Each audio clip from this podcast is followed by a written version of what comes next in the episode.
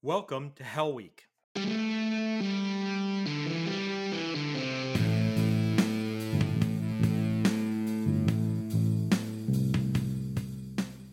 Welcome to the Neurosurgery Podcast and welcome to Hell Week. This is our new series that JP and I put together for rising interns and actually for anybody who's interested in our training programs. This is a consolidated series to try to get you ready, all the things you need to know in order to be a training neurosurgeon. Hi, everybody. JP here. The usual disclaimers. The information in this podcast does not constitute medical advice. The opinions expressed are our own and don't reflect those of any institution or professional organization. But perhaps most importantly, we're going to loosen up a little for this series. So expect some constructive advice, some controversial stories, but most importantly, get ready to learn. Now, let's get started. Welcome to the Neurosurgery Podcast. I want to welcome you to our series on Hell Week training beyond Neuro Bootcamp. And this is going to be the first of many episodes to get people ready to be neurosurgeon in training. For this series, I'll just note that it's just me and JP, so we can have a conversation. And we are recording these remotely uh, during the uh, coronavirus pandemic. So I wanted to get to this topic that's going to be maybe the first thing you're going to be assigned to do when you're a house officer as a neurosurgeon, which is seeing your first consult. So, you know, I'm 20 years into this, so I'm going to ask JP to, to first walk us through what are the mechanics of a consult. And for those of you who don't know, a consult is when basically you're being called, often in the middle of the night, to come down and see a patient, maybe in the hospital, maybe in a clinic, maybe in the ER, which is the most common, to evaluate them and formulate an opinion and a treatment plan. So, JP, walk us through how that actually happens. You, you get a call or a page, and then what happens? Sure. So you get a call or a page, and if you're a new intern, the first thing that happens is your blood pressure spikes and you clench up and you have that oh crap moment. And so, in, in the immortal words of the House of God, I would say take your own pulse, take a breath, calm down. There's a reason that you have a senior on the other end of the phone who you're going to talk to shortly, and there's a reason that they're allowed to be at home within 30 minutes of the hospital you know, if, if, anything needs to be done for this patient, it doesn't need to happen in 30 seconds. So take a moment to center yourself, be calm, uh, call back the page number, and, and speak with whoever's on the other end of the phone. It's going to be the emergency department. It's going to be uh, the the trauma team if you're at a trauma hospital. It's going to be somebody on a medical floor who had a change in status, prompting some imaging, hopefully. Um, and so just get ready for whatever's on the other end of the phone. If at your hospital the uh, consult page comes with the patient information and a medical record number, before calling back, I like to open the patient's chart and kind of acquaint myself with what's going on first. Um, you know, if the if it's the emergency department and they already have a note open, you can see, oh, it's a back pain consult. Hopefully, they already have some imaging that you could pull up, and so you can just orient yourself and and kind of know what things to be thinking of, what questions to have uh, ready to ask when you actually call back for the formal consult. Um, so once you're centered, you're set, you have whatever information you have ready, call back and speak to the doctor who called you. Um, hopefully, though this is not always the case, they've seen the patient. Hopefully, they've examined the patient, and hopefully, they uh, know something about them to tell you so you don't just have to chart check and then do a bunch of homework on the back end. Um, unfortunately, this day and age, it, it, varies between hospitals, but a lot of the times, um, you know, if somebody came into the emergency department and they were pending some imaging before they called neurosurgery, and then they had a shift change, the new ED resident who's taking care of that patient may not have seen them. So they just, you know, in sign out, they were told, oh, when that MRI gets read, call neurosurgery. So then they don't really have much to tell you about the patient. You just have to go by the chart and you know when you go see the patient yourself that's going to become increasingly frustrating for you. Um, so just breathe stay calm stay professional and now, polite on the phone. JP. so uh, in your institution do they give you some indicator of the urgency of the consult? Do you get some intel like oh this is you got to come right now or it's you got 20 minutes you got an hour or do you have to call somebody to figure that out? So the consulting physician will usually give a sense of urgency but our policy at Rush is every consult is urgent. We see every consult immediately or as soon as possible. We staff it immediately or as soon as possible um, because you know, with neurosurgical patients and neurosurgical disease, um, other specialty trained physicians who don't work in this world a lot may not have the same sense of acuity as we do. So anytime we're called for anything, we treat it as urgent and we don't you know rule out anything scary until we've seen and examined the patient ourselves. Yeah, and just as an um, aside, what we're talking about right now, and there's different ways you're consulted. We're talking about when you're starting. Usually, it's going to be a, uh, in-house consultation, meaning it's you're not usually asked to make decisions when you're starting about people you're never going to see or whatnot, which is what you do as an attending, right? You get called about stuff, you got to make choices without even seeing the people sometimes. But you're talking about a scenario where someone is calling you physically, you're going to meet this patient, right? So you're going to have that opportunity, right? Yep, this is Frontlines Neurosurgery, where you are the eyes and ears of your service. And as we're going to talk about in a subsequent episode, it's it's your job to go see this person, assess them thoroughly, and communicate that um, to your senior resident, to your superiors on the team, as accurately and honestly and efficiently as you can because by and large, if you're alone in the hospital, you may be the only person to see this uh, patient from the neurosurgery team. Okay, so you may or may not have some basic intel. You you may or may not have spoken to somebody, but you know that there's a patient. You know there's a location. There's some general guidelines. So now you go actually see the patient, and maybe you've reviewed imaging. Maybe they haven't had imaging, but you go see them. So what do you do, JP? So I um when I go see people, I try to again know as much as I can about them going in, so I am more attuned for things to look for. Um, but I go in, I introduce myself politely. Um, hopefully, they speak English, et cetera, et cetera. Um, but you know, I, I let them know right off the bat my name, what team I'm with, and why I'm coming to see them. Um, and then I, I like to let them tell me what's going on and try to get the story from them as much as possible. Um, oftentimes if you do have a backstory going in, you can kind of guide their story with some pointed questions. But for at least some part of the interview, I, I want to let them talk freely. Um, obviously, you don't have all the time in the world, but I think if you give people a chance to tell you what's wrong, um, you're going to glean some information that you may not bring out of them if you just ask pointed and directed questions.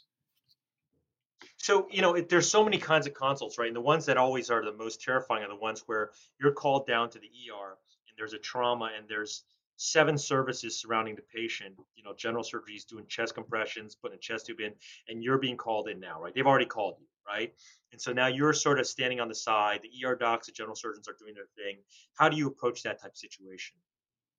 Yeah, so this is hard when you first start out because you're used to having been a student you're barely a doctor now. Um, and as a neurosurgical intern, you're usually functioning at the level of uh, a very senior resident, a fellow, or even an attending from other specialties. And in situations like that, when there's seven teams surrounding a patient who's crashing, if they called neurosurgery for that patient, then they need a neurosurgical evaluation. So don't be afraid to get in there, get at the head, um, you know, check if it's a pu- if it's a trauma, check your pupils, get your neurologic exam. You know, be vocal, be loud, don't be rude. But if they called you, then obviously in, in a trauma setting, a neurosurgical evaluation is one of the most important things. So get in there and get your exam so you can call your senior in case they need to come in and, and operate. Yeah, I you know I always like to think about this as you know this is why in medical school they didn't just want the people with the highest MCAT scores, right? I think communication is really important. This is where folks that are are able to uh, you know be social and have already it helps to have already known the general surgeons like they're your buddies right you already know them and you hang out with them and you're not just this guy who comes in they've never met right it really helps right but i mean oftentimes you and especially when you're a new intern you haven't met anybody usually um, and so it helps to have some of that social iq and that uh, confidence to walk up to a stranger and just politely introduce yourself and, and get in there because everyone thinks that what they're doing is the most important thing. And we think that what we're doing is the most important thing. So sometimes you have to jockey and fight a little bit to get the 30 seconds or 60 seconds of access to the patient that you need to assess them. Because here is a, a pearl of wisdom for you new interns. Do not call your senior and try to staff a consult if you haven't examined the patient yet. Yeah, I was going to ask you about that. Like, like some interns are going to wait too long. They're going to try to get all the data, and in and the patient's like herniating, and they're still they're like, well, let's get another CT or whatever, right? And then other people are going to call before they even see the patient, right? So what's what's the balance? I mean, it requires judgment, doesn't it? It does require judgment. It requires a social IQ of its own. And it's, I think, going to vary not just with the department culture wherever you're in residency, but in the relationship you have with your senior who's the senior on call that you're going to, you know, end up calling on the phone and telling them about the, the patient. And so early on, when you're starting out, I wouldn't be afraid to ask, like, hey, this is my first night alone. Can you just, in general, like, what's the threshold to call you about something? When do you want to hear about things? As much as you can in advance, but mostly you're going to develop this relationship with your senior over time and, and you'll learn this is when I should call, this is what I should call about, this is what he's going to want to have done already. And also, as the year goes on, you'll be more confident knowing the next step and doing that so you won't need to call as early.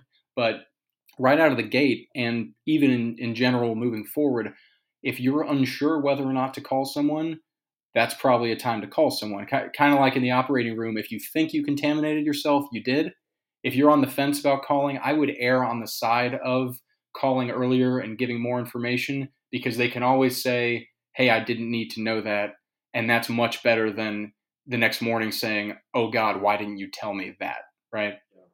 I think I think in Rush they they immerse you. It's like trial by fire more than Miami. In Miami, I know that for the first uh, couple months, the interns take call with a uh, PGY two or PGY three, so they're in house together. They see the consults together, which is a little easier transition, I think. Um, but on the other hand, it kind of softens them a little bit because that absolute fear galvanizes you, right, JP? It really forces you to learn very quickly. Right. Uh, yeah. At Rush, as, as interns, we take a solo call at Cook County, which has a lot of traumas that come in overnight. And then we start overnight call at a Rush Main Hospital as two. So there's somewhat of a, a build up and, and getting used to being alone in the hospital before we're alone in the big house. Yeah, so I can tell you my first night on call at USC was 1996. I came in. It was uh, it was uh, end of June. It was like June 28th or something like that. And I came on, and there were three simultaneous. We call them RBs, red blankets, which means uh, at USC what happens is at the county hospital, if someone needs to go right to the OR, no stopping, they throw a red blanket on them, and they go right yeah. up to the uh, 15th floor OR. And there were already two simultaneous going on Mike Lefkowitz, who was the outgoing chief, who's now at Long Island, was doing a case. Uh, Udi Mendel was doing one with, I think it was Sanjay Ghosh. And another case came in with an epidural hematoma. And I was at the doctor's dining room, and Udi Mendel, who was my chief uh, when I started, he took a napkin out, never forget, took a napkin out, and he took a pen out, and he drew the side of a profile of a head, he said, You're going to take this person up and you're going to do the incision like this and put the bone flap here. And luckily, I'd already done lots of craniotomies, but it, it's terrifying the first time you're the point guy.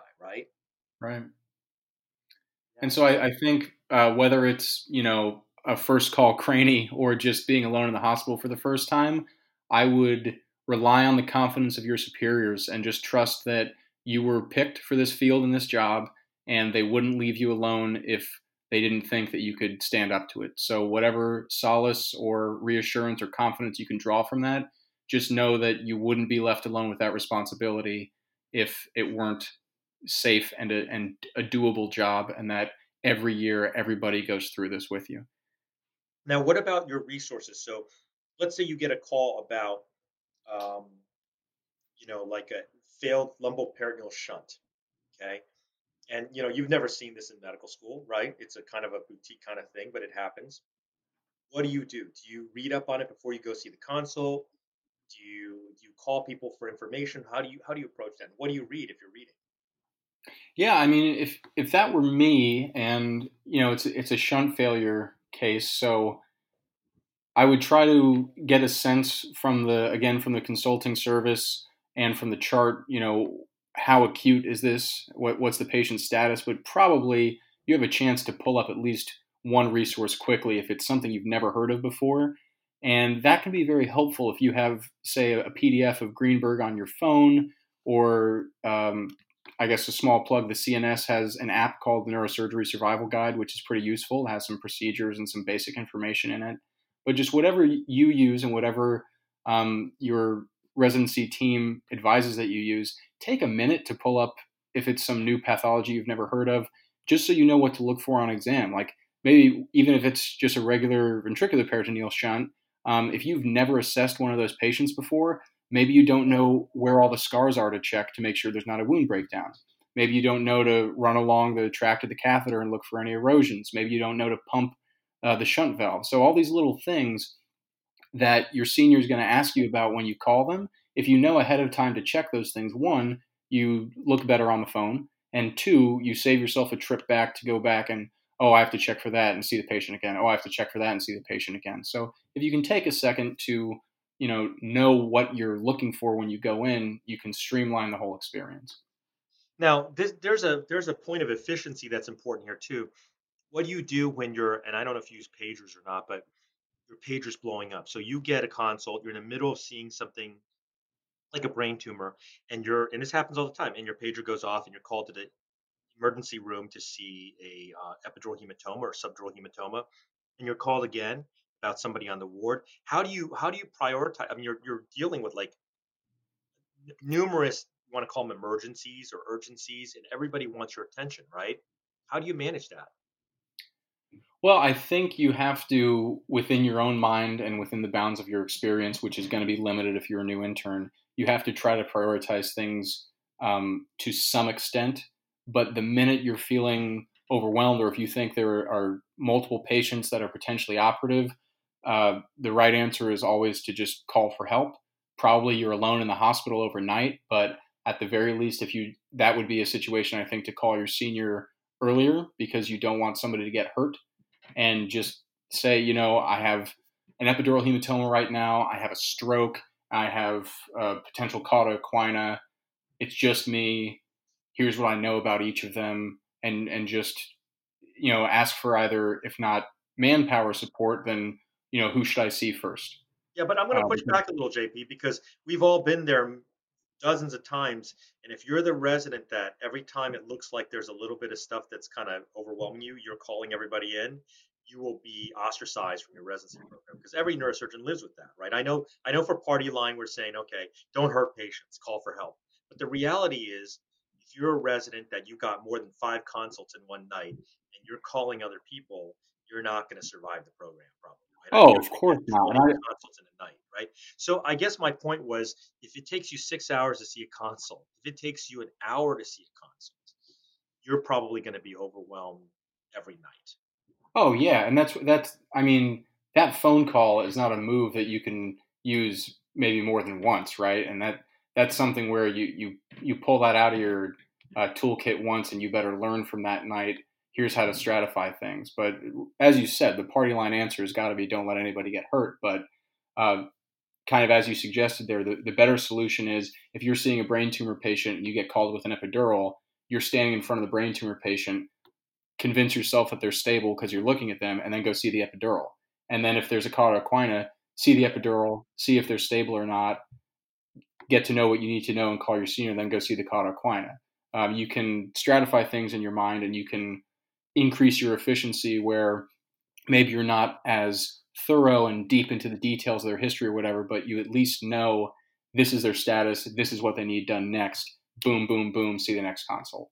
Yeah, it's so it's such a hard job and, and it's just the first introduction to being a neurosurgeon. And I, you know, there's this problem, and we're gonna go over this again and again in this series of episodes about um, about what happens when you're in training and, and we're going to talk about honesty and that's that's a very important piece but another thing that happens to residents is this ability to compartmentalize and get the work done without cutting too many corners and there's a there's a very well-known usc graduate who's a chairman now who was famous because he was so intellectual that he was pondering uh, cognitively about how to manage a patient while that patient herniated in front of him and and this is not uncommon for you research types with the you know 70 publications that have the amazing cv often are not the best clinicians and and that happens and so there is this balance between leaving the tumor patient as you said being sure they're stable and saying listen i'm going to come back when it's when i can but i've got to go deal with this now or this person's going to die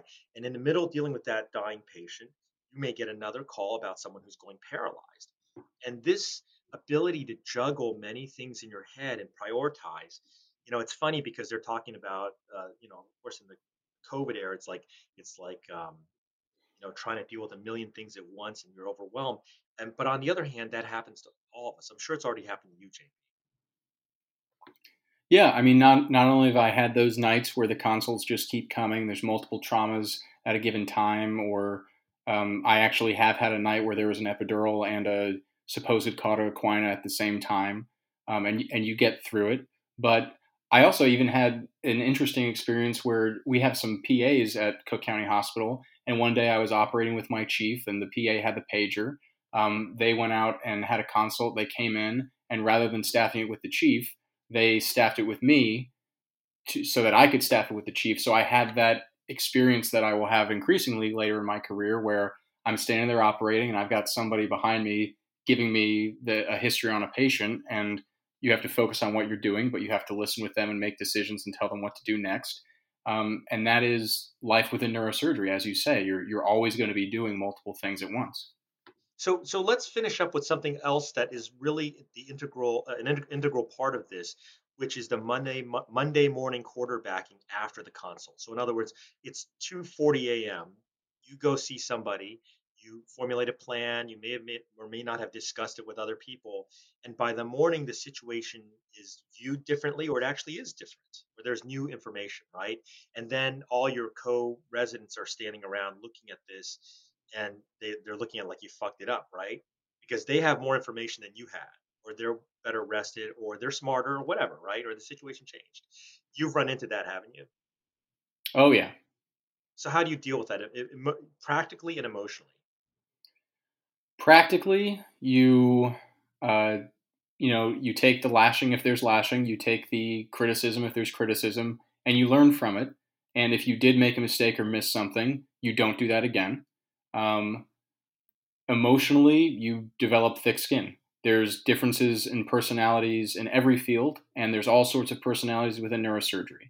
If you actually missed something because you're a brand new intern and, and you don't know everything yet, some people will, you know, kindly teach you. Some people will ride you about it.